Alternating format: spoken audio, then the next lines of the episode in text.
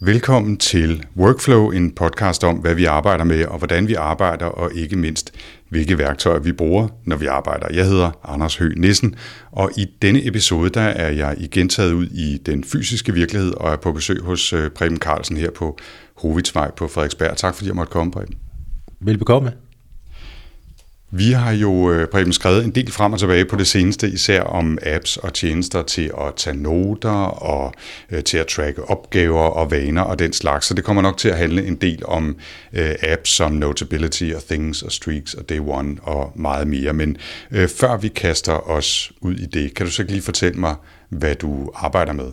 Jo, Jamen, jeg er øh, startet for ganske nylig i et øh, nyt job hos en virksomhed, der hedder NBI. Det står for Network Business Initiative, og øh, vi er en, en lille virksomhed, som øh, har udviklet en platform, hvor vi forsøger at forbinde viden med praksis. Og hvis jeg skal gøre det sådan meget kort, så handler det egentlig om, at vi Øh, stiller værktøjer til rådighed for i første omgang danske virksomheder, som kan kortlægge, hvordan de ligger med hensyn til digital modenhed, anvendelse af data, og det resulterer så i en rapport, som man får adgang til, hvor at man score øh, en score, og kan på den måde se, om der er basis for at arbejde videre med tingene, og der følger så nogle anbefalinger med. Så det, øh, det har vi et øh, igangværende projekt med, og øh, min rolle det er så, jeg er project director, det er at have en, en række forskellige både i havet, og sørge for, at de alle sammen rammer havnen på et bestemt tidspunkt. Du har jo en, øh, en lang og, og gloværdig karriere bag dig, har arbejdet mange forskellige steder. Vi sad lige og talte lidt om, øh, inden jeg tændte for mikrofonen her, det gav nok ikke mening at gå tilbage øh, helt til starten af 90'erne, så prøve at tracke dit CV op igennem årene, men, men har du selv sådan en, en slags idé om, om en rød tråd, eller, eller noget, der binder dit arbejde sammen, i hvert fald, lad os sige, de sidste 10-15 år måske?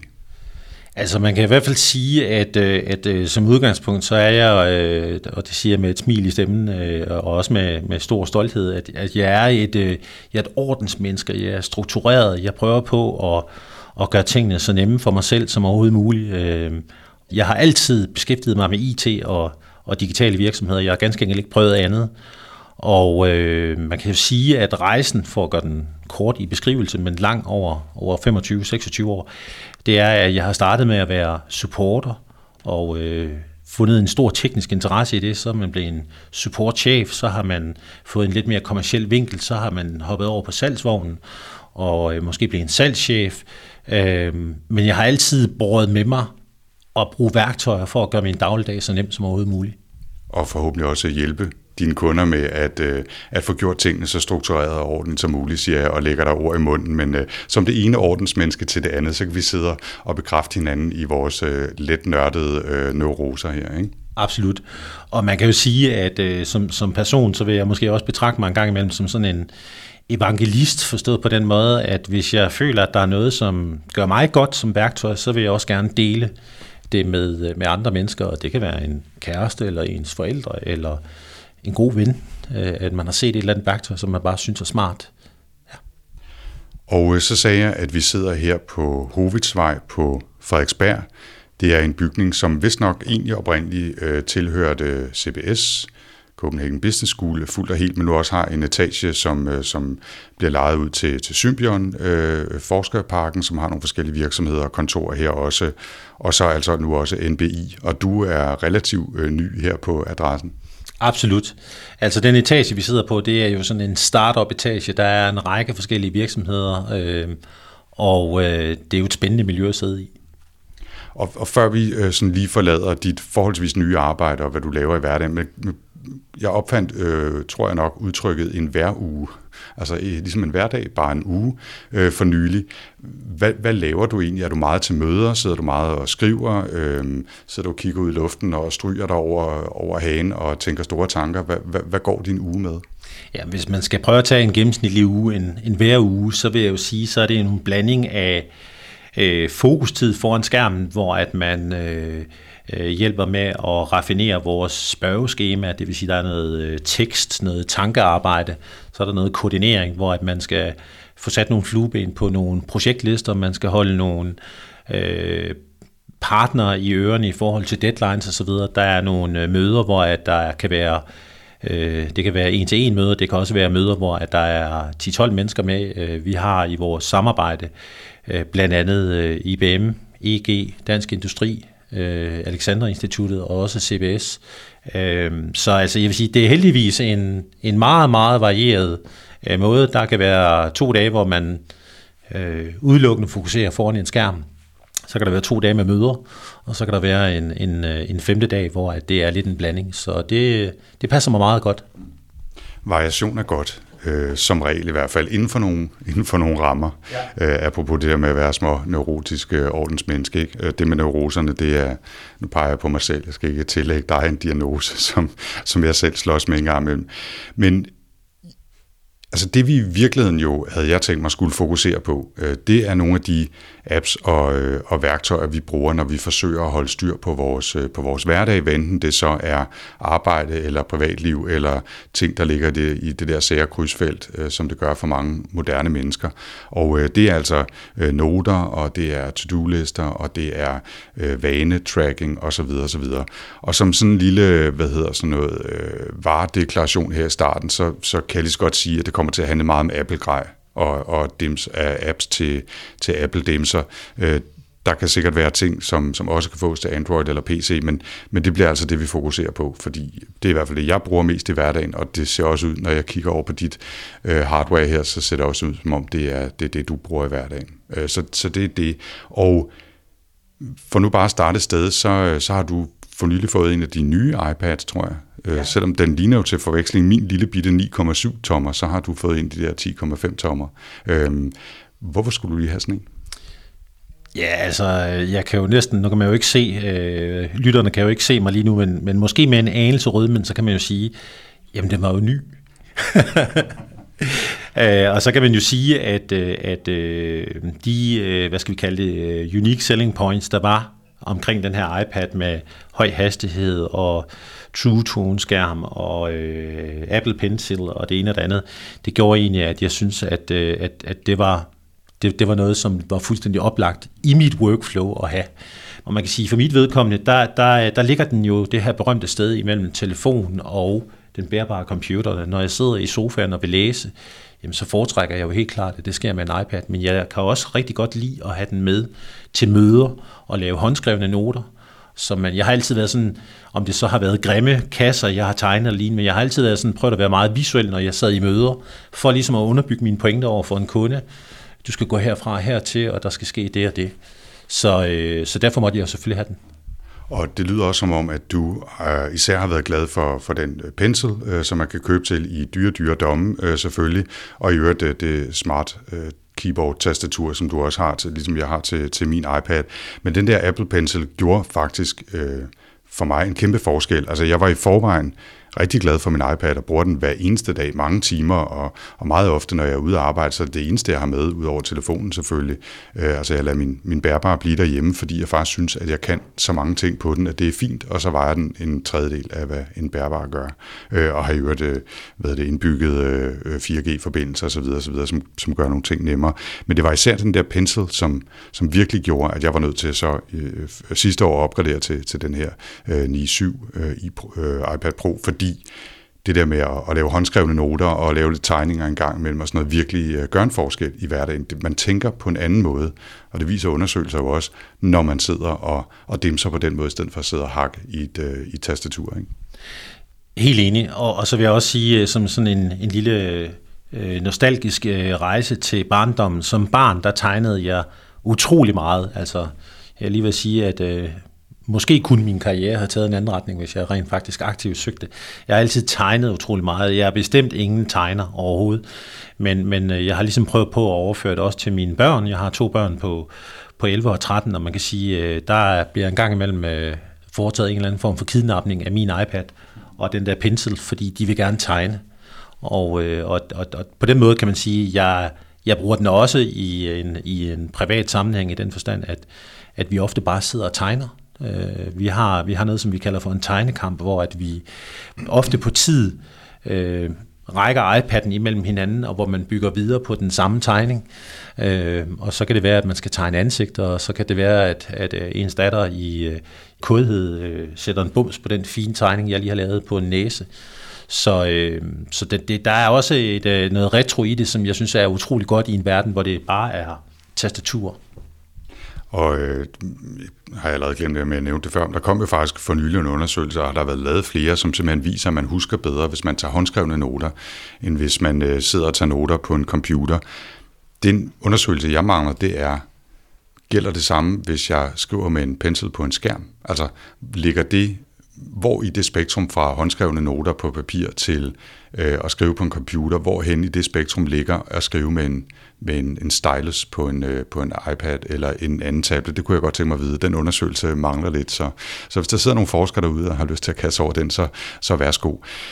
Men Preben, øh, lad, os, lad os starte et sted. Øh, med noter, fordi det er jo sådan noget, som, som øh, vi productivity porn øh, tilhængere taler meget om. Hvad er det bedste noteværktøj? Det er jo typisk sådan noget som Evernote og OneNote, og så er der forskellige andre mere eksotiske systemer. Øh, nogle, som fokuserer mere på, at man kan samle alting. Nogle, som er øh, ligesom Simple Note for eksempel, fuldstændig streamlined og, og kun handler om, at man kan skrive tekst ind og, og nærmest ikke formatere det osv.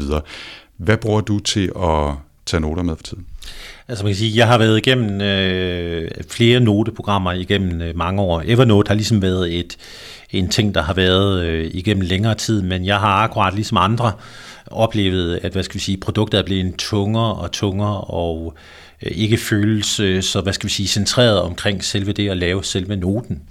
Øh, og så kan man sige, ikke mindst i forbindelse med, med øh, øh den her iPad, hvor at øh, Apple Pencil følger med, øh, det tvang mig, eller det var jo af egen fri vilje, jeg gjorde det, men jeg stillede mig i hvert fald øh, det spørgsmål, er Evernote det rigtige sted at gøre det her på? Og øh, jeg røg så ud i øh, lidt research, og man kan sige, for at gøre en lang historie kort, så er jeg nået frem til, at jeg faktisk i dag bruger Apples indbyggede noteprogram, øh, som jo er egentlig meget basic. Det er også meget øh, avanceret på den måde forstået, at når man laver håndtegnede noter, så kan den søge i den, eller det vil sige, det kan den komme til at gøre med den kommende version.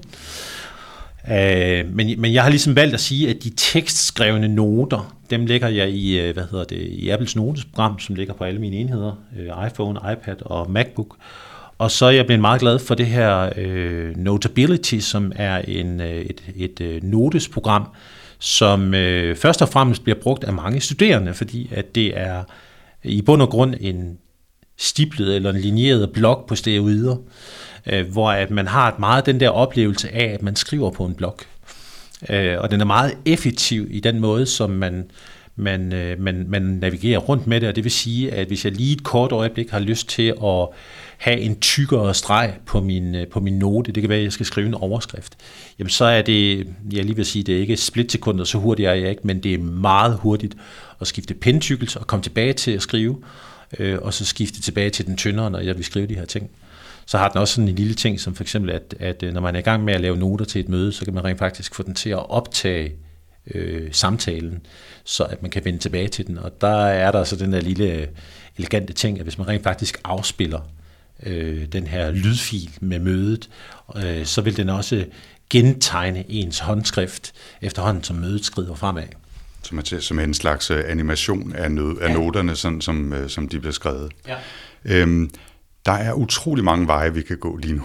Og, og jeg undskylder, sådan som jeg altid gør i den her podcast, at øh, vi kommer sikkert til at løbe ud af forskellige tangenter, og så vil vi nogle gange vende tilbage til der, hvor vi egentlig var på hovedvejen, og andre gange, så, så vil vi ikke, og så kommer vi sikkert nogle mere spændende steder hen. Men for lige at træde et, et enkelt skridt tilbage, når vi siger noter i den her sammenhæng, så er et værktøj som Evernote, det er jo faktisk blevet, jeg tror, de sælger sig selv som sådan et uh, one-stop bucket, ikke? altså hvor man bare kan smide uh, bookmarks og noter og billeder og pdf'er og uh, alt muligt ind i, hvad man har lyst til, og så uh, har de faktisk en okay, ikke fantastisk, men okay søgefunktion, så man som regel kan finde det igen, og i øvrigt mulighed for at organisere det i nogle mapper og så videre.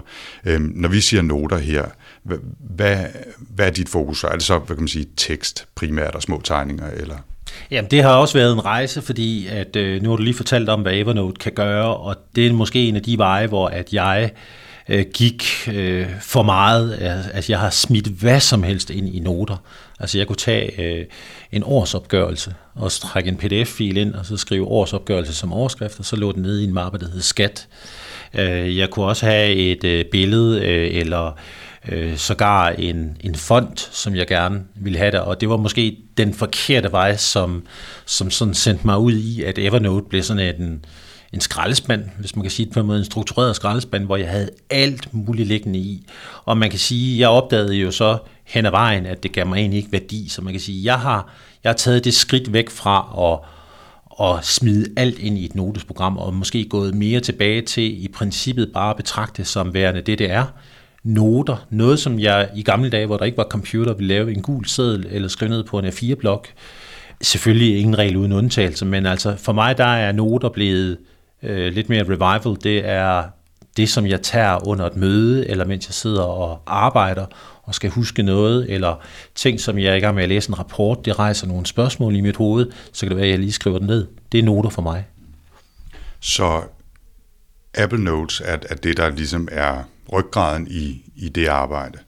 Er det så også der, du starter? Altså hvis du skal, du kommer i tanke om et eller andet, du skal øh, huske, en tanke om et muligt salg, eller øh, noget spændende, du, du går og, og kommer på, er det så Apple Notes, du åbner og skriver ind i som det første? Jeg er nødt til at sige, at det kommer an på, fordi man kan jo sige, at øh, vi kommer på et tidspunkt ind og, og snakker noget omkring to-do-programmer. Hvis jeg skal huske at købe en liter mælk, det er måske et lidt for plat eksempel, men hvis jeg skal huske at købe en liter mælk, så vil jeg jo bruge min tastaturgenvej til Things, som vi også kommer til at snakke om, og så bare lynhurtigt skrive køb mælk. Hvis, øh, hvis jeg får øh, en tanke omkring et eller andet, som jeg gerne vil have noget mere kød på, øh, så vil jeg skrive det ind i øh, Apple Noter. Og, og øh, et tredje eksempel på, hvor jeg bruger noter, jamen det kan være for eksempel madopskrifter, hvor at, at øh, jeg har set en eller anden øh, opskrift, øh, hvor jeg så øh, skriver tingene ned, og gemmer den i den øh, mappe, der hedder mad og vin, hvor jeg har mine opskrifter. Og så kan man sige, den sidste ting, hvor at det måske handler lidt mere om, at jeg får en idé, som jeg gerne vil arbejde videre på, så har jeg jo så, hvad skal vi kalde det, endnu et værktøj i værktøjskassen, som hedder Mindmaps, som jeg er storforbruger af, forstået på den måde, at den øh, efterligner meget den måde, som jeg og den menneskelige hjerne tænker på. Og det vil jo, for dem, der ikke skulle vide det, så kan man sige, det handler om, at man på et stykke papir centralt inde i midten skriver et emne på, og så tegner man arme ud, som får underpunkter, som kan have underpunkter. Øh, og det er i hvert fald måden, som jeg lærer idéer vokse til noget større. Og det kan være, at vi lige skal vende tilbage til, så det, jeg sætter lige en lille knappenål i, i mindmaps, men for lige at vende tilbage til, til notetagningen og lidt af processen omkring det. En af de fine ting ved, ved Apple Notes er jo så, at det er synkroniseret på tværs, så det, det, man, kan, man kan lave en lille mappestruktur osv. Man kan ikke gå meget dybere end et, et, et niveau af mapper, men det kan også være okay fint i mange sammenhænge, specielt hvis det ikke er et, et sted, som skal have alting i hele verden, men ligesom bare ens noter. Men så nævnte du Notability, som jo er et, øh, et, et øh, skriveprogram, altså hvor man kan høve noter ind ikke? Øhm, og tegne, og man kan det også optage lyden osv. Man kan jo faktisk også bruge sin Apple Pencil i Apple Notes ja. og, og lave øh, håndskrevne noter. Så hvorfor Notability? Er, er det ikke sådan det der ekstra lag af kompleksitet, som vi jo i virkeligheden helst gerne vil undgå måske? Jo, jo, altså man kan sige, der er ingen tvivl om, at, at uh, Apple Noter, nu uh, som et meget godt tegn på, uh, hvor jeg er interesseret jer for det her, så har jeg jo valgt at hoppe ombord i iOS 11, som jo er Apples kommende øh, styresystem til deres mobile enheder. Det kommer formodentlig i løbet af to, tre, fire uger i forbindelse med iPhone 8 introduktionen. Så jeg har hoppet på beta-udgaven, på godt og ondt. Og man kan sige, at en af de ting, der er lavet meget elegant for Apples vedkommende, det er, at hvis man kører Apple-noter på en iPad, så kan man rent faktisk øh, lave det således, at når man øh, har tændt for iPad'en, ikke logget sig ind, men når man har tændt for iPad'en, og Apple Pencil'en rører skærmen, så laver den faktisk en ny blank note. Så det er jo sådan meget effektivt at gå i gang med. Der hvor at jeg er faldet pladask for Notability, man kan sige, det lyder sådan lidt Formel 1 racer optimeringsagtigt, men når man har prøvet at sige til sig selv, nu prøver jeg at bruge Apple-noter til at lave noter, og man skriver og så videre, og man så øh, giver Notability en chance, så kan man sige, så, så bliver det ret hurtigt klart, at det her, det, det er næsten så tæt på papir og en virkelig verden, hvordan man skriver. Den er virkelig godt tænkt i forhold til at skrive noter, Det er for eksempel også, øh, man kan lave det på den måde, når man tegner en, en kasse, så kan man sige, øh, hvis man, hvis man holder pinden lidt stille, jamen så laver den rent faktisk, i stedet for at det er en krøllet, håndtegnet firkant, så bliver det en pæn firkant. Jeg bruger det så ikke, fordi jeg rent faktisk også synes, der er noget autentisk i, at en firkant er lidt krøllet. Men, men, men det, er, det, det er virkelig en skarp kniv med hensyn til noter, øh, og det har jeg fundet, altså på den måde har jeg testet begge ting, øh, og det faldt ud til fordel for, for Notability. Så man kan sige, jeg har det, jeg har det flow, at håndskrevne noter befinder sig i Notability, og computerskrevne noter, de befinder sig i noter. Det er lidt forskellen på altså, værktøjer, der skal kunne det hele, og så øh, et, et specielt værktøj. Ja. Altså, det er ikke en øh, svejserkniv med 27 forskellige ting, man kan folde ud. Det er en rigtig øh, urtekniv, man bruger til at skære sine øh, guldrødder med, Præcis. eller hvad det nu er, for at bruge et eller andet eksempel, jeg lige hiver, hiver ud af hatten. Ikke? Notability-noterne, bliver de i Notability, eller har du et system for noter, som du tænker, de har en længere værdi eller et eller andet, og derfor skal de over i Apple Notes, så de ligger sammen med nogle andre ting om det samme emne, eller hvad er din proces der? Jamen, der sker typisk altid en eller anden form for efterbehandling, hvor at man har siddet til et møde, man har lavet nogle noter, og så skal man hjem enten og skrive et referat. Det kan være, at man skal bruge øh, de noter, man har lavet til at skrive en kravspecifikation, eller hvad det nu måtte være. Så man kan sige, 9 ud af 10 gange, der tager de her noter videre, og laver mindmaps, eller noter, eller Word-dokument, eller hvad pokker det nu måtte være. Og så gemmer jeg, just in case, og for hyggens skyld, hvis man kan sige det på den måde, så gemmer jeg håndnoten fra Notability som et støttedokument til det her. Så, så Men nu... bevar den i Notability også, ja. øh, så, så du har det som et arkiv og kan vende tilbage til, hvis det skulle være. Præcis. Og Notability er synker også på tværs af ja, selvfølgelig øh, iOS øh, og så også macOS, ja. øh, men man har jo ikke mulighed for at sidde og tegne på skærmen på samme måde, som, øh, så, så det er vel mere et, hvad kan man sige, et arkiv, en, en læseoplevelse, man har der. Præcis.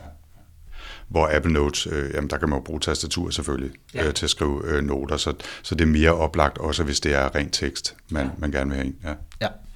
Altså, jeg er jo lidt, øh, jeg er jo lidt fristet af... Jeg, jeg, jeg kan ikke helt finde ud af, om jeg skal trykke på aftrækkeren og, og købe et, øh, et program, og i det her tilfælde jo hele tre apps til en vis udskrivning, kan man sige, for at kunne skrive så, så øh, notability over Notes, eller i mit tilfælde Bære, som også i, i en vis øh, grad kan håndtere, at man, man laver håndskrevne noter. Øh, hvordan skal den sælges til sådan en som mig, som, som står på webben?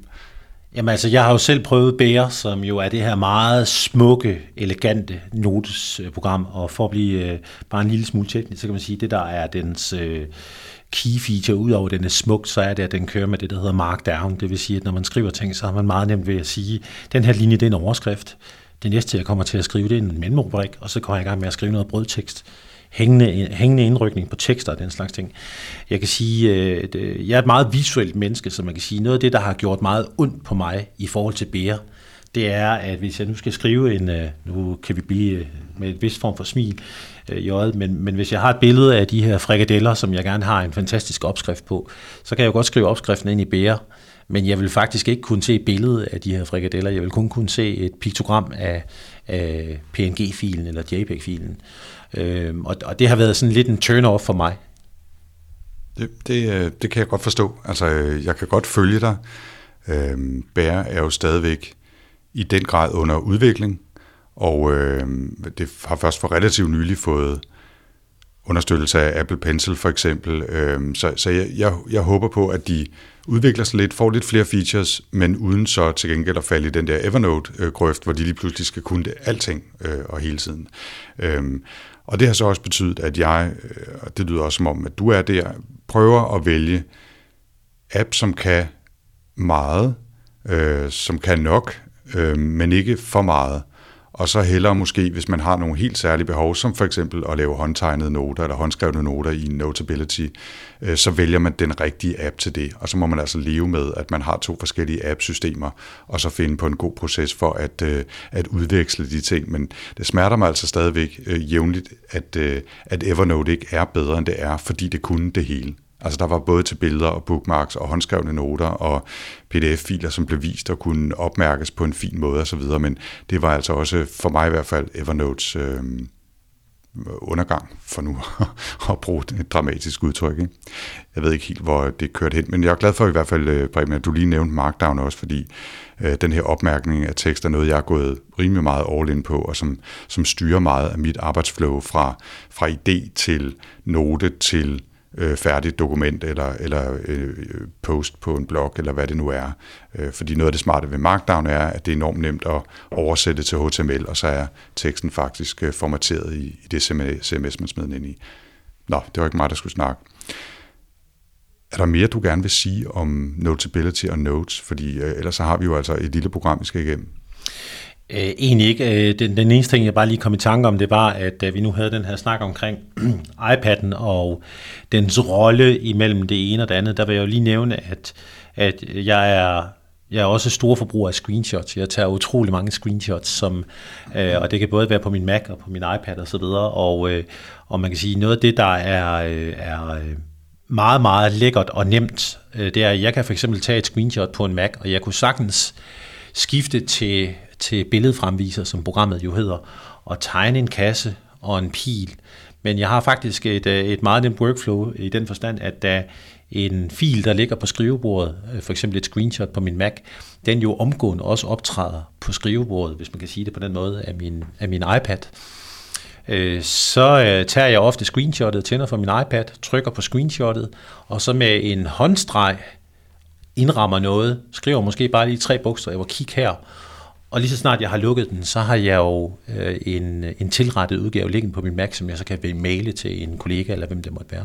Så jeg bruger faktisk øh, hvad hedder det, iPad'en som en form for en tegneplade undervejs i, øh, i den slags ting.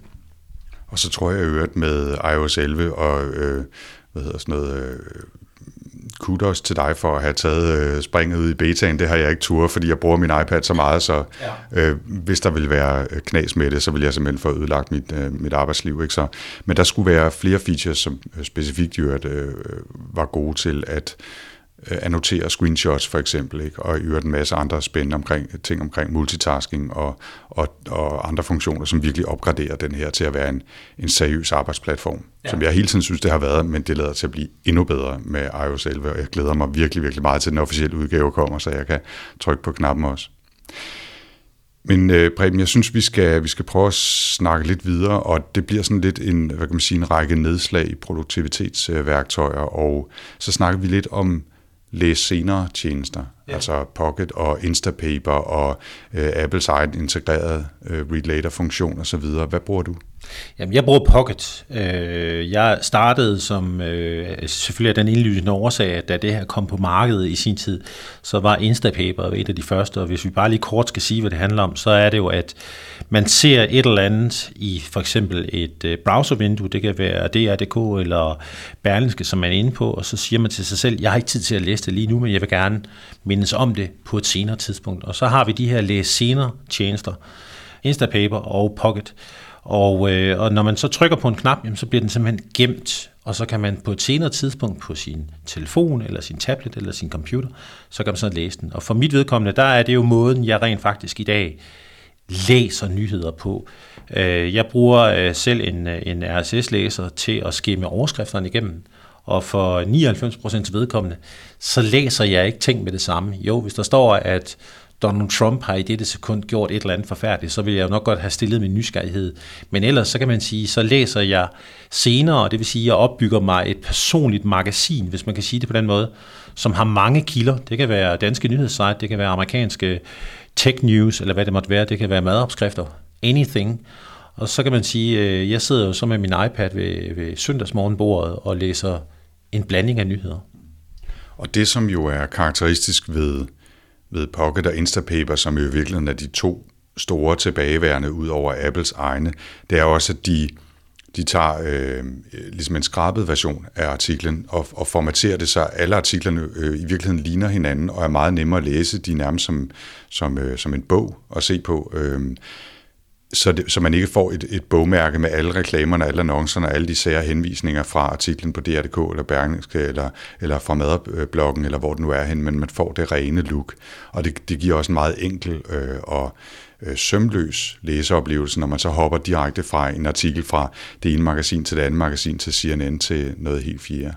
Og du har valgt Pocket. Øh, har der været nogle specielle årsager til det? Altså, der skete det for nogle år siden, at jeg af visuelle årsager hoppet på Pocket, fordi jeg synes, den havde et, et bedre og flottere interface. Altså man kan sige, selve grundoplevelsen i, at man læser en artikel, og som du siger, man læser den i sådan en forsimplet udgave, hvor alt det overflødet er væk. Det er kun teksten, som det handler om. Det er jo i bund og grund det samme, uanset om man bruger øh, Instapaper eller, eller Pocket. Øh, jeg har så flyttet kortvejet med, øh, med Instapaper her i forbindelse med iPad'en, fordi en af de ting, som iPad'en, eller undskyld, en af de ting, som Instapaper kan gøre godt på en iPad, det er blandt andet, at man med, med pennen, men også med fingrene, kan highlighte tekst, som man så kan søge frem på et senere tidspunkt. Det kan man så ikke gøre i Pocket. Nu har jeg så ligesom valgt at sige, at jeg har en arv at forsvare, forstået på den måde, at jeg har tusindvis 10.000 vis af artikler liggende i Pocket igennem mange år. Det vil sige, at hvis jeg skal søge en gammel artikel ud, så vil det nok være, det vil være problematisk for mig at skifte, og det er i hvert fald derfor, jeg har valgt for indeværende at blive i Pocket. Personligt kan jeg så sige, at øh, ikke fordi det skal handle om mig, men, men jeg har valgt øh, Instapaper. Jeg har også stået og balanceret, og har tidligere været på Pocket, men, men valgte netop øh, Instapaper af præcis den årsag, øh, årsag, som du nævnte, nemlig at man kan highlight, highlighte ting øh, øh, og, og skrive noter i øvrigt også øh, til sine artikler og gøre det nemt at finde det igen. Øh, jeg synes også, deres søgefunktion er bedre. Og så har de den øh, fantastiske ting, øh, at hvis man, som jeg typ, typisk gør, sidder og læser det på iPad'en, hvis man så har highlightet nogle ting og kommer ned i bunden, så er det meget nemt at dele hele artiklen med highlights, eller kun de udvalgte highlights til et notesprogram, eller til en e-mail, eller et eller andet. Og det bruger jeg virkelig meget. Øh, især i forbindelse med, med Bære øh, noteprogrammet, hvor man faktisk selv kan gå ind og vælge selvfølgelig, øh, skal man lave en ny note, skal man tilføje det til en note, som allerede eksisterer, og skal det komme i toppen eller bunden af den note, man gerne vil tilføje de her highlights til.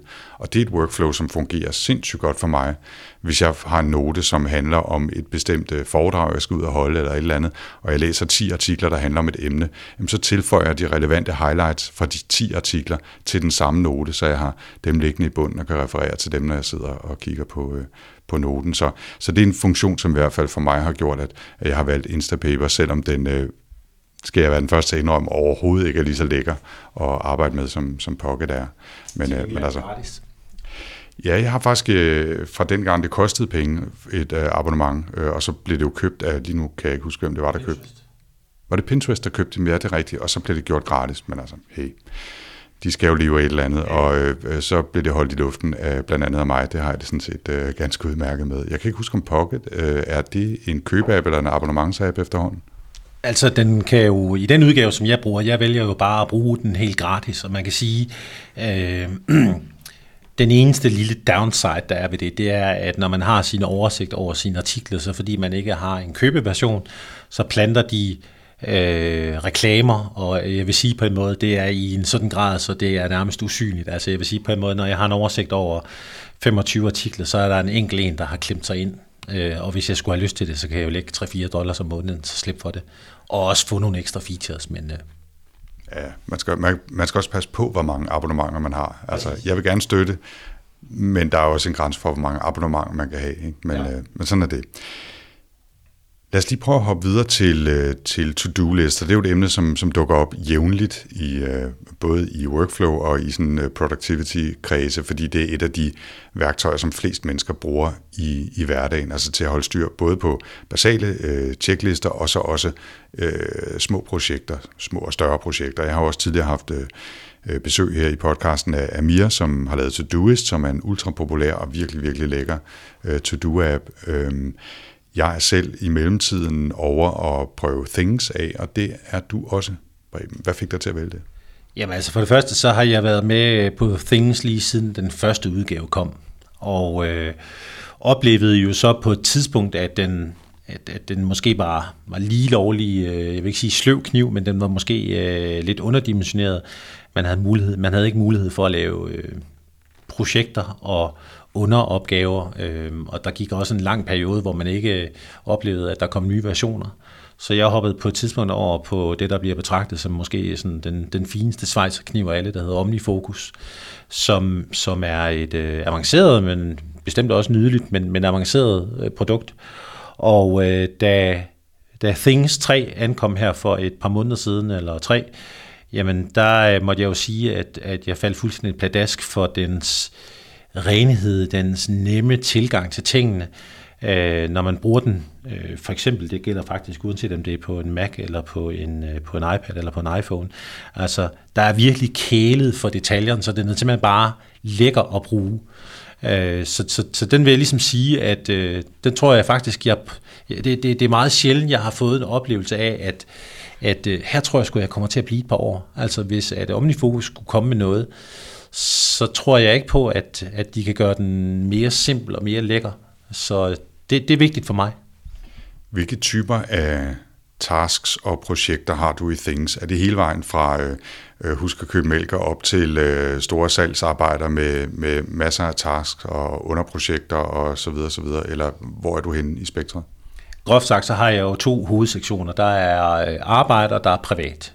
I forbindelse med, at jeg nu har startet i mit nye job, der er det jo store projekter, og deling af opgaver er meget essentielt, så man kan sige, her vil Things slet ikke passe ind. Vi bruger øh, et produkt, der hedder øh, Asana til at køre vores projekter, og så har vi en lille overbygning, som hedder Instagant, som på meget, meget flot og visuel vis præsenterer de her opgaver, som vi har.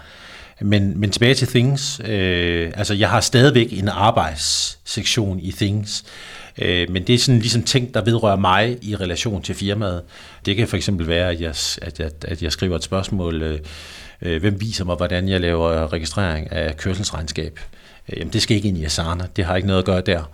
Øh, men, men ellers så har jeg sådan ligesom prøvet at, at, at lave nogle, nogle kategoriseringer, som handler for eksempel meget omkring øh, for det første er der den berømte diverse, som håndterer rigtig meget, og så har jeg for eksempel en omkring, øh, jeg har valgt at kalde den for relationer, det vil sige, det er mennesker, som betyder noget for mig, og det kan være alt lige fra, fra mine egne børn til familie til venner, og hvor jeg ligesom prøver på at, at smide dem derind i, så jeg ikke bare har en stor kæmpemæssig liste. Du har en, et projekt i Things, som handler om de mennesker, der er i dit liv. Ja. Var det rigtigt forstået? Ja. Det tror jeg, du er den første, der nogensinde har fortalt, at de har. Okay. Det er, det er interessant. Øhm, har du fortalt det til de mennesker, som, som er på den liste? Nej, egentlig ikke. Altså, det, det er ikke fordi, at der, der er nogen øh, hemmelighed bag ved det. Altså, det, det, man kan sige på en måde, at, at øh, hvis jeg øh, får en idé til et eller andet, jeg vil gøre med, øh, med min pige, altså øh, tage hende til en eller anden forestilling, så kan man sige, lige så snart jeg får ideen, så er det vigtigt for mig at få den ned, jamen så kaster jeg den ind i, i den sektion. Hvis jeg øh, får lyst til at øh, gøre et eller andet for mine forældre, jamen så ryger det ind i sektionen, der hedder familie. Øh, og øh, Jamen altså, det er ikke fordi, vi sådan skal blive lommefilosofiske eller psykologiske, men altså... Åh oh, jo, det må vi gerne. Det, det, man kan jo sige på en måde, at, at, at hvis vi sådan skal blive lidt, øh, lidt, lidt følsomme i det, så kan man sige, at, at det er jo et område, jeg øh, bruger meget energi på, øh, og det vil sige, at, øh, at, at det er noget, jeg kigger ned i, både som inspiration. Altså, det er jo ikke alt, hvad jeg skriver ind i Things, som skal gøres nu eller inden for nær fremtid. Det kan være, at det er i øh, 2019, at jeg skal gøre et eller andet med min søn til den tid. Øh, ja.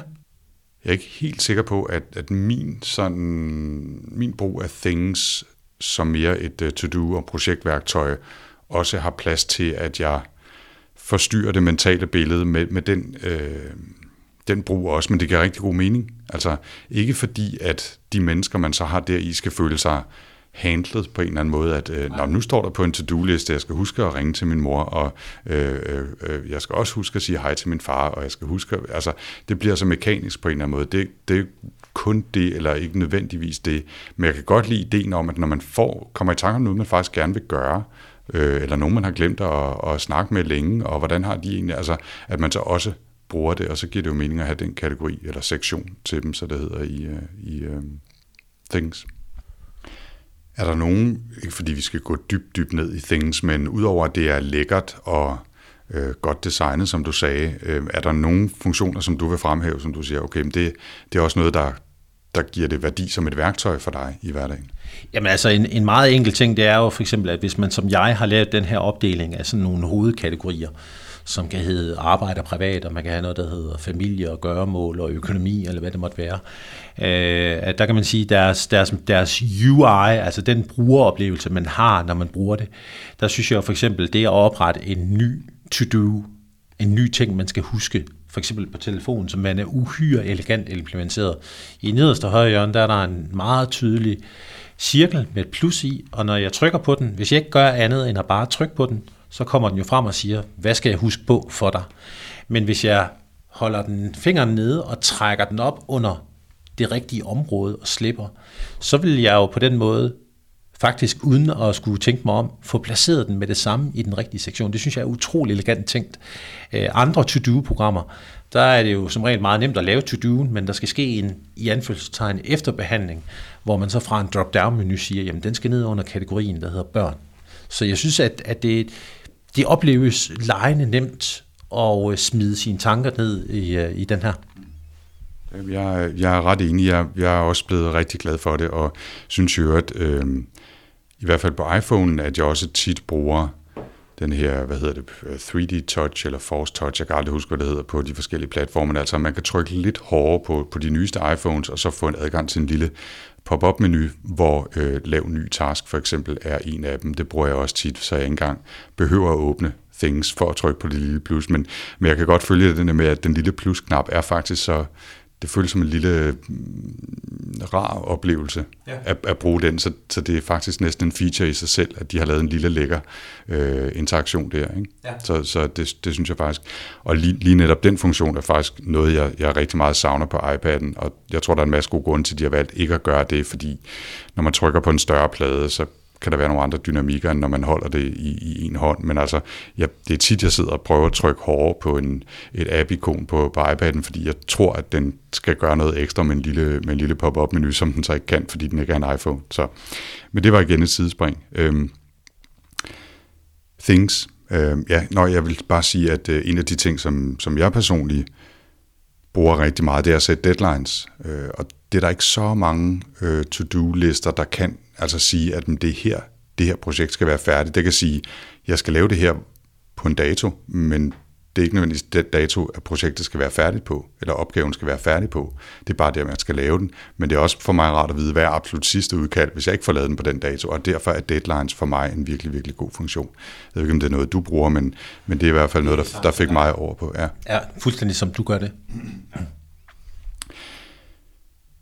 Måske en lille, en lille øh, sjov observation, som, som jeg har set, øh, hvis man følger lidt sted med på, på, på nettet. Jeg har, jeg har læst faktisk mange gange om, hvordan at personer øh, faktisk har to to-do-programmer. Altså der er nogen, der bruger OmniFocus til deres øh, faglige, altså deres erhvervsmæssige side, og så bruger de things til private ting, og det vil sige, de vedligeholder rent faktisk to ting, men de går i den der kontekst, nu skal jeg huske at købe mælk, så er det i Things, jeg opretter det. Nu skal jeg huske at sende en rapport ud, så opretter man det i Omnifocus. Jeg, jeg vil sige, jeg kunne ikke selv foretrække det, eller for, øh, tænke mig at gøre det, men, men det er interessant at se, hvordan at der er nogen, der ligesom har to typer af knive øh, i skuffen. Jeg har været lidt ude i noget af det samme, hvor øh, der findes en app, der hedder Dew, øh, som, som jeg kun lige har snuset til, men hvor ideen er, at opgaver af typen husk at gå ud med skraldet, øh, husk at købe mælk, husk at lufte hunden. Øh, altså enkle ting, som er forbundet med en eller anden hverdagslig rutine, øh, som man ikke skal bruge helt masse tid på at, at, at bearbejde med noter og links og underprojekter og alt muligt andet knald. Dem har man liggende i Due, og så er det enormt nemt, hvis man ikke lige har tid til at gå ud med skraldet nu, fordi man sidder og ser noget på Netflix, jamen så kan man bare lige sige snus øh, 30 minutter, enormt nemt, eller 5 minutter, eller 3 minutter, eller en dag. Og så får man en påmindelse igen om den der lille opgave. Og det er i virkeligheden ikke noget, man har lyst til at have liggende i Things og skabe øh, forvirring og råd og alt muligt, men kunne sådan ligge i, i dyve. Øh, så det er noget, jeg går lidt og arbejder med, apropos det der med at have værktøjer, som er hyperspecialiseret til én ting, og derfor kan man godt leve med at have det ved siden af det, der egentlig er ens hovedværktøj. Ikke? Så, så det, det skal jeg have prøvet af. Hvis der er nogen derude, der har erfaringer med det, så, så tweet endelig øh, til os. Brem, alle de her ting, nej, der var en sidste ting, jeg skulle spørge om øh, i forhold til Things. Er du sådan en øh, GTD-mand så øh, øh, strikt eller, eller inspireret af, eller overhovedet ikke? Altså, jeg er sådan en blød strikt. hvad, hvad det så er? Jamen det vil sige, at jeg har, jeg har, jeg har både læst bogen om GCD, og jeg efterlever det også i den forstand, at, at jeg er meget, meget opsat på, at når jeg får en idé eller en tanke eller et eller andet, så skal den ud af mit hoved, fordi det er den noget, jeg tror på, at, at øh, ja, man får det bedste liv. Altså, Øh, et hoved er jo i bund og grund ikke et, et, et arkivskab, det er et sted, hvor der bliver skabt idéer. Øh, om man så er Picasso eller Breben, det må man så finde ud af. Men, men, øh, men hvad hedder det? Jeg, jeg, jeg administrerer, hvad skal vi sige, min, min things sådan rimeligt efter to do, eller undskyld, getting things done. Og det vil sige, at jeg, jeg samler op, jeg, jeg får selvfølgelig sat flueben, det er jo det, det vigtigste. Men, men det der med, at man, at man ikke nødvendigvis skal lave alting nu, at man siger, jamen nu er der noget, som jeg skubber bevidst otte dage, fordi det giver ikke nogen mening at lave det nu. Og øh, så vil jeg så havde håbet på, at du ville sige en lille smule mere, fordi så vil jeg lige prøve at være tjekket og gå tilbage og, øh, og se, hvad det var for en episode af Workflow, jeg havde snakket med Lars Henriksen, der jo ligesom er den danske uh, Getting Things Done uh, advokat, skulle jeg til at sige, ambassadør, uh, ekspert, og det er, uh, det er episode 8. Man kan gå tilbage og lytte, hvis man vil høre mere om, uh, om Getting Things Done. Det var næsten, næsten smooth. Ja. Næsten. Preben, en af de ting, jeg har noteret mig, vi også skal snakke om, fordi du er et af de øh, relativt få mennesker, som i hvert fald over for mig har, jeg skulle til at sige indrømmet, øh, men i hvert fald fortalt, at øh, de også synes, det er interessant med apps, som tracker vaner øh, i en eller anden grad, og også øh, skriver en slags øh, digital dagbog, og vi bruger også her øh, nogle af de samme apps. Men hvis vi lige tager det der med vaner, øh, jeg havde jo en af mine sommerpodcasts, hvor jeg blandt andet talte en lille smule om, om det her med at tracke vaner i apps som øh, Productive og øh, Way of Life og Momentum og den slags. Og så er vi bare, faktisk begge to nærmest simultant faldet over en, der hedder Streaks. Ja. Øhm, kan du ikke lige fortælle mig og lytterne, hvad, hvad Streaks er for en app? Jo, Altså man kan sige, hvis man skal have en lille bitte forhistorie, så har jeg tidligere brugt noget, der hedder Productive, som i princippet gør det samme. Og øh, konceptet med de her vanetracker, det er jo, at man via en vis portion gamification, altså man prøver på at gøre det sjovt og blive bedre til at holde nogle vaner. Og også en vis øh, portion øh, nudging, altså det her med, at man øh, bliver prikket på skulderen, og det prik, det kan jo så være, øh, øh, at ens Apple Watch siger, øh, Preben, nu er det simpelthen tid til at gøre X, Y eller Z. Øh, det kan også være ens telefon. Helt overordnet set, så handler det jo om, at vi har gode vaner og dårlige vaner, og de fleste mennesker vil jo nok genkende til, at man har et eller andet, man gerne vil ændre. Øh, Øh, uden at sådan blive alt for teoretisk i det, så kan man sige, at nogen mener jo, at man skal gøre noget 21 dage i streg, og andre mener, at det er 60 dage i streg. Jeg tror, der er mange teorier om det, hvad der skal til. Og der findes der altså forskellige apps på alle platforme, som kan være med til at hjælpe en i at støtte en i at indøve og fastholde gode evner og øh, gode vaner, og også fjerne nogle dårlige vaner.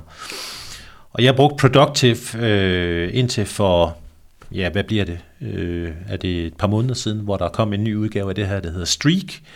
Og det der, det, der var tiltalt mig meget ved Streak, det var for det første, at øh, man, man på det tidspunkt, da den første udgave kom, sagde, du kan ikke lave mere end seks vaner af gangen, Preben, som du vil prøve på at gøre bedre. Det giver ikke nogen mening, at du har 52 vaner, du vil prøve på at indøve. Det, det vil nok ikke lykkes. Så har de også et element, hvor man kan have negative vaner, hvor man kan sige, øh, hvor du på den ene front skal have så mange streger i som muligt, øh, hvor du laver gode vaner, så skal man prøve det stik modsatte. Og det, der tiltalte mig meget ved Streak, det var igen, fordi at jeg jo jeg er jo et, øh, et minimalistisk menneske, så jo mere simpelt og enkelt og elegant designet det er, jo mere glæde føler jeg ved at bruge det. Og noget af det, der tiltalte mig meget ved Street, det var, at at, øh, øh, hvad hedder det, at den, hvis jeg for eksempel sætter mig som mål, at jeg gerne vil sove 6,5 timer, jeg vil gerne prøve på at komme tidligere i seng. Jeg kan lige så godt indrømme, at jeg er, jeg, jeg, jeg har ikke de bedste sovevaner, og det, øh, det, det er ikke godt øh, for nogen. Så øh, jeg vil gerne prøve på at se, om jeg kunne få minimum 6,5 timer søvn. Jeg vil også gerne øh, prøve at arbejde med vægten, så jeg vejer mig også. Øh, og øh, jeg vil også gerne prøve på at få bevæget mig noget mere. Og det, jeg synes, der var fedt ved Streak, det var, at den er sig selv, hvis, hvis jeg havde sovet 6 timer og 10 minutter, jamen, så kunne Streak rent faktisk konstatere, Preben, du har ikke nået målet i dag. Og når jeg hoppede op på vægten, så sætter den et flueben. Ja, Preben, du har været oppe. Og jeg kunne simpelthen se, og det var der, hvor gamification kom ind i det, at der stod, Preben, du mangler 1250 skridt i at nå 10.000. Jamen, så blev det lige pludselig sjovt at lige gå nogle omveje og så videre. Så for mig har det været, været en øh, sjov, positiv, også nogle gange frustrerende app, som prikker mig på de rigtige tidspunkter i forhold til at få indøvet nogle af de her vaner. Jeg er fuldstændig enig, øh, og har faktisk også både været på Productive og nogle af de andre, jeg nævnte før, og har har i hvert fald forløbig valgt øh, streaks, øh, både fordi den er enormt lækkert designet og nem at bruge, og har nogle sådan små, fine øh, interaktionselementer. Øh, og så kan jeg rigtig godt lide opdelingen også i, at man har mulighed for at vælge ting, man gerne vil afvende sig med, øh, så man så ikke skal klikke af, hvis man, har, hvis man ikke har gjort dem, men skal, skal indrømme over for sig selv, jamen det gjorde jeg faktisk, jeg kom til at spise en snack efter kl.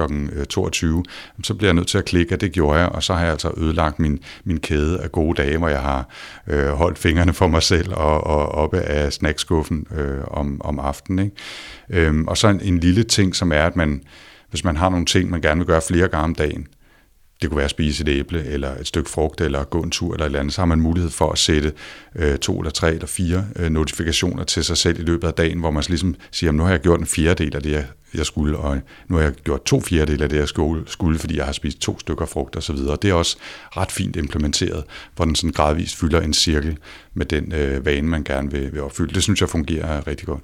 Den er også ambitiøs på ens vegne, fordi da jeg havde gået, jeg kan ikke huske, om det var 10 eller om det var 12 dage i streg, hvor jeg havde rent faktisk taget 10.000 skridt, så, ved den, så, så den følgende dag, så sagde den til mig, Preben, det går egentlig meget godt. Hvad med 11.000 skridt?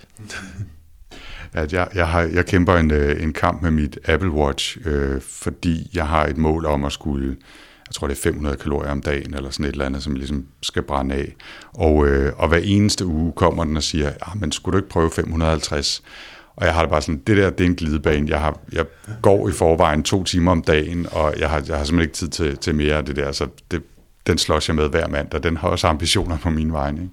Så øhm, ja, det var vanetracking, og vi er begge to på streaks, og det er der nogle grunde til, som man, som man kan høre. Men så, så har vi også øh, talt lidt om, øh, om Day One, som jo er et, øh, et værktøj til at skrive en slags digital dagbog på steroider, fordi, øh, ja, hvorfor? Hvad, hvad er Day One? Jamen Day One, det er jo i bund og grund bare en digital dagbog, og øh, ligesom øh, øh, den fysiske dagbog, som øh, kan have en hængelås på, så kan man også øh, password beskytte sin, øh, sin Day One, hvis man skulle have lyst til det. Og øh, man kan jo sige, at øh, folk, der kender mig, de vil jo absolut ikke kigge på Preben som værende sådan en dagbogstype. Det er jo sådan lidt, øh, lidt, lidt for... Ja, kære dagbog, i dag gik jeg en lang tur. Nej, spøg til side. Altså, jeg er jo, jeg er jo et, et menneske, som øh, i et vist omfang prøver på at arbejde med mig selv. Jeg, jeg vil gerne prøve på at ja, blive bedre menneske, altså. Og øh, man kan jo sige, at i disse... Øh, sociale medietider, hvor der bliver postet det ene lykkeskabende billede efter det andet på Instagram og Facebook. Altså vi viser jo ikke den side af os selv, hvor vi har en dag, hvor vi er ked af det. Og man kan sige, for mig i forhold til, til Day One, der var det jo simpelthen et spørgsmål om, kun for min skyld. Ikke for noget som helst andet menneskes skyld i verden, men kun for min skyld. Og rent faktisk skrive ting ned. Øh, gode ting og dårlige ting. Gode oplevelser, dårlige oplevelser. Ting, hvor jeg ligesom må sige til mig selv, det her, det var sgu ikke smart gjort, Preben. Prøv lige at lave om på det. Så man kan sige, at øh, nu har jeg brugt det i nogle år efterhånden, og det vil jo sige, at, øh, at det er noget, jeg dykker ned i. Jeg dykker faktisk ned i det en gang om ugen, hvor jeg læser tilbage på ugen, der gik. Og øh, det, det er jo meget subtilt, hvordan at det påvirker mig. Det er jo ikke sådan noget med, at jeg, at jeg siger, okay, tirsdags i sidste uge, der var der en, en situation med min datter, jeg ikke håndterede korrekt. Så det er jo ikke sådan, at øh, når jeg læser den igen, at jeg siger, aha, nu kommer jeg aldrig nogensinde til at begå den fejl igen. Men, men øh, der har været undersøgelser, af, mange undersøgelser, som viser, at, at øh, der er væsentligt større chance for, at hvis man har et eller andet, man ønsker at opnå, at hvis man beskriver det og læser det, øh, at over tid, så vil det være noget, som har en forøget chance for rent faktisk at ændre sig. En af de funktioner, som, øh, som jeg holder meget af i, i Day One, og nu har jeg brugt det sådan rimelig konsekvent i lidt over tre år, øh, og, og jeg brugte det lidt on and off i, i et års tid før det, det er, øh, at den har en funktion, hvor den kigger tilbage fra et år siden, og to år siden, og tre år siden. Og det synes jeg faktisk er ret sjovt, i hvert fald nu, hvor der efterhånden er, er noget i bagkataloget. Fordi så får man en fornemmelse af, øh, ja, både sådan øh, altså lidt hyggeligt, nå, hvad, nå, det er præcis et år siden, at vi købte vores lejlighed, eller var på ferie i Barcelona, eller at en eller anden øh, øh, i familien havde fødselsdag, eller hvad det nu er. Øh, nu tager Preben lige et øh, billede af mig, mens jeg sidder og snakker her, så øh, hvis, hvis jeg lød det forvirret, så var det det, der skete, og det kom så i day one. Øh, men, men den funktion er faktisk rigtig fin, også fordi der så, hvis man har, har skrevet noget, øh, sådan, der handler om, hvordan man har det, eller noget, der skete på arbejde, eller noget, man har oplevet på godt eller ondt, så er det faktisk fint netop at kunne gå tilbage og se, om har det ændret sig? Er det noget, jeg stadigvæk slås med? Er det noget, jeg skal gøre ved, noget ved nu? Eller for mit vedkommende for eksempel, nej, var det mærkeligt, at øh, for et år siden arbejdede jeg stadig i DR lavede harddisken, og det kører ligesom derud af. Nu sidder jeg et helt andet sted. Hold da op, hvor der er sket meget. Altså, den form for oplevelse får man nemt ved den der hop et år, eller to, eller tre, eller fire tilbage i tiden og se, hvad der skete på den dag i, i historien. Ikke? Øhm, så det er en af de funktioner i Day One, som jeg synes er rigtig fin, ud over muligheden for at, at gemme billeder, som så kan være geotagget, så man også kan se, hvor man har været hen og skrevet sine posts osv. Jeg synes, det er sjovt at se med Day One, at man har noget digitalt, som hjælper en til noget, som man jo ellers, hvis vi havde den gammeldags øh, notesbog, faktisk skulle bruge meget tid på, hen og finde dagbogen for 2004, den 17. oktober.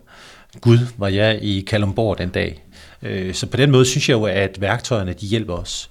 En enkelt lille øh, sidehistorie omkring det her, det er, at jeg hørte en podcast for, for noget tid siden, hvor at man snakkede om øh, en, et emne, som man kaldte for productivity journaling, det vil sige, det var produktivitetsdagbog. Og det, der egentlig er elementet i det, det er, at man, og det er fuldstændig ligegyldigt, om det er noter, papir, Evernote eller Day One, øh, men at man ved afslutningen af en arbejdsdag, så bruger man nogle få minutter på at skrive, hvad gik godt i dag, hvad gik dårligt, og hvad kan jeg bruge til what's next i den her forstand. Og der har man faktisk i USA lavet nogle undersøgelser, hvor man har haft to kontrolgrupper. Man har haft nogen, som har gjort, ligesom man altid har gjort, det vil sige, at man går på arbejde, arbejder 8 timer og går hjem, og så er det det. Og så har man haft en kontrolgruppe, som af deres arbejdsgiver har fået lov til, og i visse tilfælde op til et kvarter, Øhm, og afslutte arbejdsdagen. Det sidste kvarter af arbejdsdagen, det går med, at man skriver ned, det, det var noget, der gik godt, det var noget, der gik dårligt, what's next? Og det var faktisk ikke noget, man skulle dele. Man skulle ikke på nogen som helst måde dele det med sine kolleger. Det var alene refleksioner. Og det, at man skriver ting, det gør simpelthen, at man, man øh, underbevidst rent faktisk arbejder med det her. Og statistikken, altså de tal, som man brugte for de her to kontrolgrupper, den viste rent faktisk, at der var større arbejdsglæde og større produktivitet blandt dem, som reflekterede ved enden af dagen over deres arbejde. Det samme gælder faktisk også på den mere følelsesmæssige side, at hvis man slutter dagen af med at sige, øh, og det er jo så både den private og den arbejdsmæssige side af det, at sige, hvad gik godt i dag, hvad gik dårligt? Man lærer faktisk noget af bare det at skrive det ned. Og når man så læser tingene igennem en uge senere, så er det den der berømte refleksion, den indfinder sig. Jeg har lige et indforstået øh, processpørgsmål, som den, øh, fra den ene day one bruger til den anden. Ikke? Øh, hvornår og hvor meget skriver du i day one? Gør du det på et fast tidspunkt, eller fem gange om dagen, når det slår dig, eller hvad, hvad gør du? Altså, jeg vil sige, at i gennemsnit, så, så, så har jeg i hvert fald et entry hver dag. Men jeg kan have dage, hvor jeg har 10, jeg kan have dage, hvor jeg har to. Hvis det er noget, som er anderledes end, øh, hvad skal vi kalde det, hviletilstanden. Altså hvis jeg bliver meget glad, fordi at jeg møder Anders, hvis jeg bliver meget ked af det, fordi jeg oplever et eller andet, eller hvad det nu måtte være, eller jeg har en eller anden adfærd, lad os bare tage noget sådan lidt over i den mundre ende, jeg spiser en jankebar, og jeg sidder med dyb selvbebrejdelse bagefter, så skriver jeg måske ned og siger, det kan være, at jeg tager et billede af den krøllede øh, Yankee-bar øh, emballage, og så skriver jeg ligesom ned og siger, fuck, det var ikke godt, Preben øh, deler jeg igen øh, så noget øh, fra, fra min brug af det, fordi jeg har øh, jeg havde i hvert fald lidt svært i starten ved at komme ind i vanen, apropos vores snak om vaner før, med, med at skrive dagligt i day one. Og jeg er jo sådan en type, som når jeg først går i gang med sådan noget, så synes jeg også, det, så skal det ske hver dag, og så har jeg virkelig dårligt, når jeg bryder kæden. Ikke? Så jeg, en af mine streaks er, at jeg skal huske at skrive i day one. Udover at man kan sætte day one selv til at komme med reminders, så har jeg altså valgt at bruge streaks til at gøre det. Øhm, og der er jeg kommet ind i, i noget, som jeg virkelig synes er en lidt uheldig vane med, at jeg ligesom bare skriver én gang i, om dagen i day one, og så er det lidt længere, så sætter jeg 5 minutter, eller 8 minutter, eller 10 minutter af til det, og hiver måske et billede ind, hvis der er sket noget særligt, eller vi har været ude at rejse, eller et eller andet, og prøver at samle op på dagen der. Men en af de ting, som jeg øh, har lovet mig selv skal til at arbejde lidt mere med, og som du nu også inspirerer mig til at gøre, Preben, det er at bruge det lidt oftere. Altså, når der er sket et eller andet, som har fået mig til at tænke noget, eller jeg har oplevet noget, så lige måske tage et billede af det, og normalt vil man måske smide det på Instagram eller et eller andet, så kunne det være, at man også skulle smide det ind i, i day one og skrive en note til, og, og altså få lidt flere nuancerede og lidt flere forskellige posts ind, så det ikke kun er retrospektivt for mig, øh, når hvordan var i dag øh, post der er, men også sådan mere impressionistiske øh, oplevelser af dagen. Så, så øh, tak fordi du lige inspirerede mig til det også. Altså man kan i hvert fald sige, noget af det, jeg, jeg fra, øh, fra dag i dag, apropos day one, haha, øh, ligesom besluttede mig for, det var, at det skulle ikke være et skønmaleri. Det skulle ikke være det der personlige bibliotek over fede oplevelser. Altså, øh, det, det, for mig var det vigtigt at være ærlig over for mig selv, at hvis jeg havde en dårlig dag, så skulle det også stå i day one.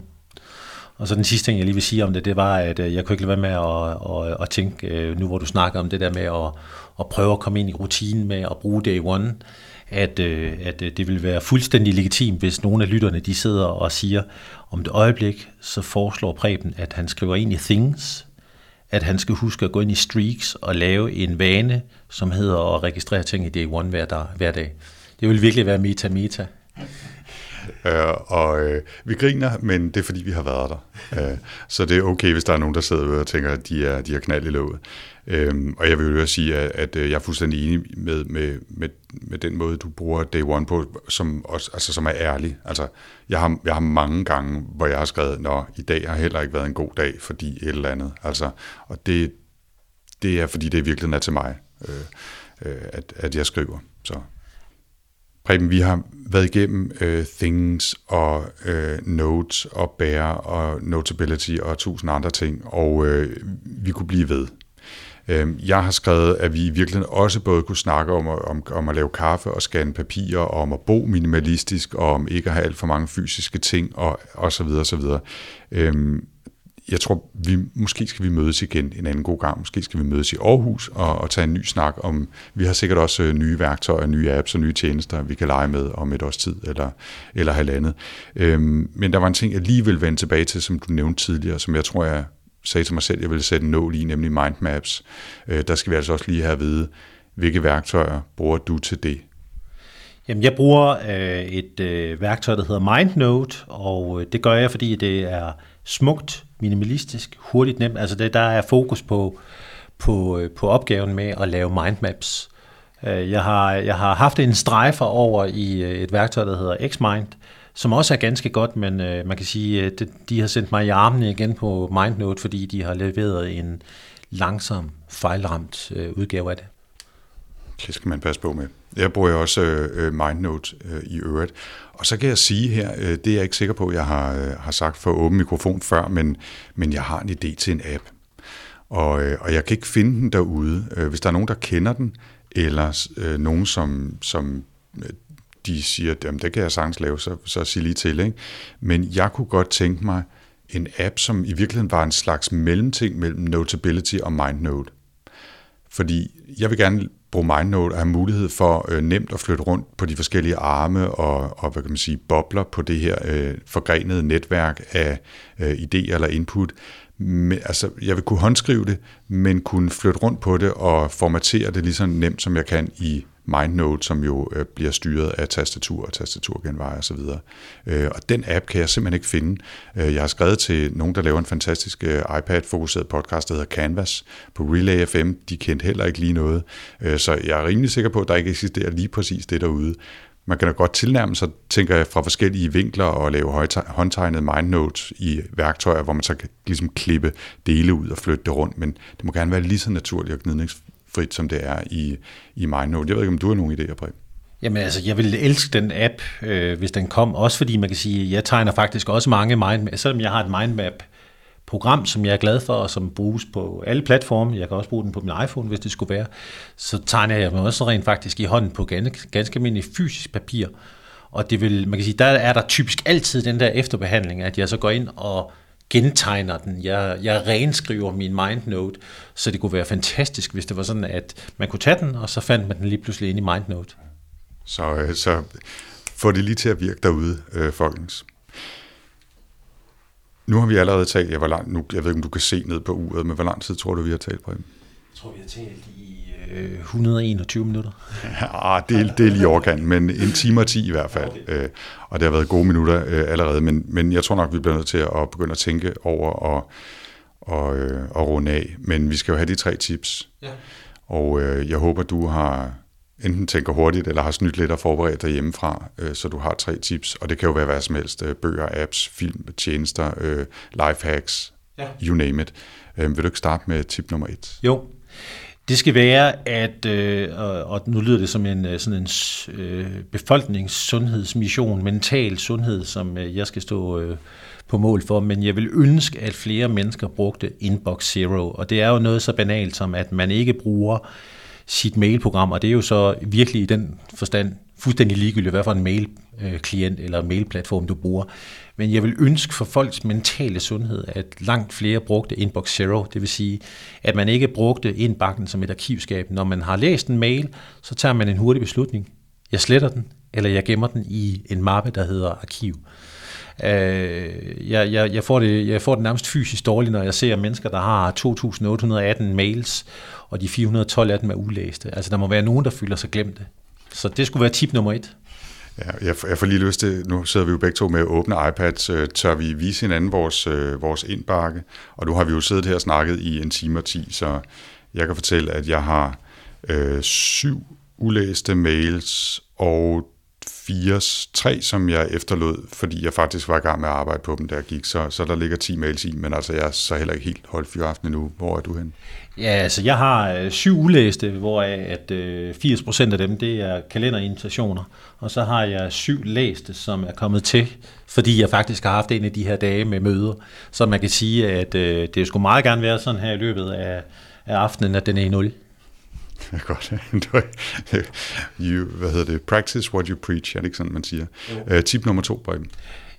Det skulle være noget så totalt nørdet og kedeligt, som at jeg, øh, jeg, vil, jeg vil dele, at jeg tror, man får et bedre liv, hvis man tænker over sin navngivning af dokumenter, når man gemmer ting på en computer. Øh, jeg, jeg, altså igen, nu er det ikke fordi, at jeg sådan får kvalme eller lignende, men, men jeg får det nogle gange sådan lidt øh, øh, mærkeligt i, i sjælen, når jeg ser mapper på folks computer, og så ligger der et, der hedder præsentation, præsentation, kopi, præsentation, kopi, final, øh, første kvartal, rapport, der står ikke noget årstal, der står ikke øh, det ene, det andet og det tredje. Og jeg har taget sådan den der fuldstændig firkantede vinkel, at når jeg øh, laver et dokument på min computer, eller for det tager skyld på min iPad, så bruger jeg den simple regel, at jeg skriver øh, dato ind, og den måde, jeg skriver dato ind på, det er, at jeg skriver, for eksempel hvis nu vi tager i dag, så skriver jeg 2017 08 14, og når jeg gør det på den her måde, så er det jo fordi, at når man har 17 filer eller 1700 filer i en mappe, så vil de jo blive sorteret efter, hvornår man lavede den. Men jeg skriver dato, så skriver jeg hvem, og så skriver jeg hvad. Så det vil sige, hvis jeg, øh, og det har jeg ikke gjort, men hvis jeg skulle have lavet et mindmap forud for det her møde, så vil øh, filen hedde 2017 08 14 mellemrum, så vil jeg skrive øh, Anders Høgh Nissen, bindestreg, podcast. Fordi jeg vil altid have nemt ved at sige, at det var noget, der fandt sted den 14. august 2017. Det er Anders, og det er en podcast. Øh, jeg, jeg bruger ingen tid på at finde mine ting, fordi at jeg for længst har lært mig den her simple, simple regel. Og øh, man skal måske lige knytte den lille mini-kommentar til det. Hvad gør man så, når man har et dokument, man arbejder på over flere dage? Altså hvis jeg nu den 7. august startede på den her mindmap, og det er først i dag, jeg skal have den, jamen det er der ikke nogen konflikt i, brug almindelig sund fornuft. Og hvis man så har versionsnummer, jamen så vil jeg jo måske have en, der dækkede de første tanker omkring det her øh, podcast-optagelse den 7. august. Så laver jeg en kopi, som jeg kalder den 14. august, som er min version 2. Men jeg er aldrig nogensinde i tvivl om, hvad for et dokument det er. Jeg, jeg, jeg tager mig til hovedet over, hvordan folk de spilder tiden på at finde udkast et, final, copy, endelig udgave. Og hvis man synes, det her var nørdet, øh, så vil jeg anbefale, at man prøver at tage et lyt på en nylig udgave af den podcast, der hedder Mac Power Users, hvor, hvor øh, Katie og, øh, og David de har øh, besøg af en, en nørdet programmør, som hedder Brett Terpstra, som er tagging-fan, altså hvor man ikke bruger organiserer i mapper eller en meget flad mappestruktur, men til gengæld så tagger man alle sine filer i virkeligheden ud fra det samme princip, du taler om, øh, en, en, altså et tidspunkt, en, en person, en kontekst eller noget af den stil. Ikke? Øh, der kan man virkelig, virkelig gå dybt ned i forskellige øh, strategier i forhold til, om det skal være mapper eller tags, eller hvilken type tagging man så bruger, hvis man bruger tags osv. osv. Så, videre. Øhm, så, så det kan være min lille anbefaling herfra. Og øh, så er vi nået til tip nummer tre, og du sidder panisk og øh, flår løs i, øh, i Netflix på din, på din iPad. Jeg gætter på, at det er en anbefaling derfra, du har tænkt dig at komme med, og så giver dig en lille smule ro til at finde det, du skulle finde, og den kommer der. Ja, det skal være et tip, som kræver, at man øh, vil bruge 1 time og 18 minutter på at øh, og se følgende. På Netflix der er der en øh, dokumentarfilm, der hedder Minimalism, som øh, jeg varmt kan anbefale, og det er ikke fordi, at det skal sådan lyde religiøst. Jeg er jo selv en minimalist, men jeg synes, det er en, en øh, smuk og eftertænksom film, som fortæller noget om øh, de ting, som vi omgiver os med, og øh, at det måske ikke er nødvendigt at have helt så mange ting. Øh, han nævner, eller de nævner blandt andet øh, i den her film, hvordan at øh, amerikanske hjem siden 50'erne er tredoblet i areal. Man har altså mere plads i gennemsnit, end man har haft nogensinde før, og at man har 300.000 ting i disse hjem, hvor at, øh, jeg tænker, der må være noget, der kan smides ud. Det, eller, eller endnu bedre, øh, sælges eller gives til nogle andre, som, som ikke har så meget. Ikke? Præcis. Men det er, det er i hvert fald en, en, en film, som jeg synes, øh, den, er, den fortjener en time og et minutter. Tak for det. Inbox Zero, øh, mappenavne og minimalism tre gode tips her til at runde af på. Øh, og så er vi vist også ved at være færdige i dag, tror jeg. Øh, og som, som sagt, så håber jeg, at vi kan gentage øh, den her seance en anden god gang. Preben Carlsen, tak fordi jeg måtte besøge dig i, på Hovedsvej i, på Frederiksberg. Hvor kan folk finde dig sådan, øh, måske ikke så meget fysisk, ja, det kan også være, at de har lyst til at møde dig fysisk, men lad os nu starte digitalt i første omgang på Twitter, Snapchat, Instagram. Hvor er du henne derude? Jamen, det er ret nemt. Jeg hedder jo øh, Preben Carlsen med C, og øh, man kan finde mig på øh, Instagram som Preben Carlsen, man kan finde mig på Twitter som Preben Carlsen, man kan finde mig på LinkedIn. Øh, Facebook kan man jo så øh, måske godt finde mig, men øh, det er lukket vand. land, det er privat. Preben Carlsen, det er livet af landevejen. Øh, på stort set alle de platforme, hvor man øh, gerne vil kontakte med dig. Jeg hedder Anders Høgh Nissen, og øh, Workflow her, og hvad jeg ellers øh, beskæftiger mig med professionelt, det kan man finde på web, på potlab.dk eller på Twitter, potlab.dk. Jeg hedder selv på Twitter 4ND3RS, og hvis man øh, kniber øjnene lidt sammen, så kan man godt se, at der står Anders. Det gav i hvert fald mening dengang, jeg lavede det, og det er måske der, hvor det er nemmest at fange mig. Og så er der næsten tilbage kun at sige på genhør og tak for denne gang. Det lille bitte øh, postskript skal være, at nu sidder jeg jo her med Preben Carlsen. For relativt nyligt, der havde jeg en, øh, en seance med Leif Carlsen, som jo er din tvillingebror. Det er det nemlig. Øh, der var det mig, der var på besøg i Social Selling Radio podcasten. Øh, den er netop blevet offentliggjort her i talende stund, og den linker jeg også til, og der har vi en god lang, også nørdet snak, men om podcast og at bruge podcast, både som privat og som firma, øh, som organisation eller, eller myndighed for den sags skyld. Øh, så den vil jeg også lige lade øh, reklamere for. Det synes jeg i al ubeskedenhed også var en god snak, vi havde, og så har jeg næsten været øh, i hvert fald den her generation af familien rundt. Tusind tak, fordi jeg måtte komme. Selv tak.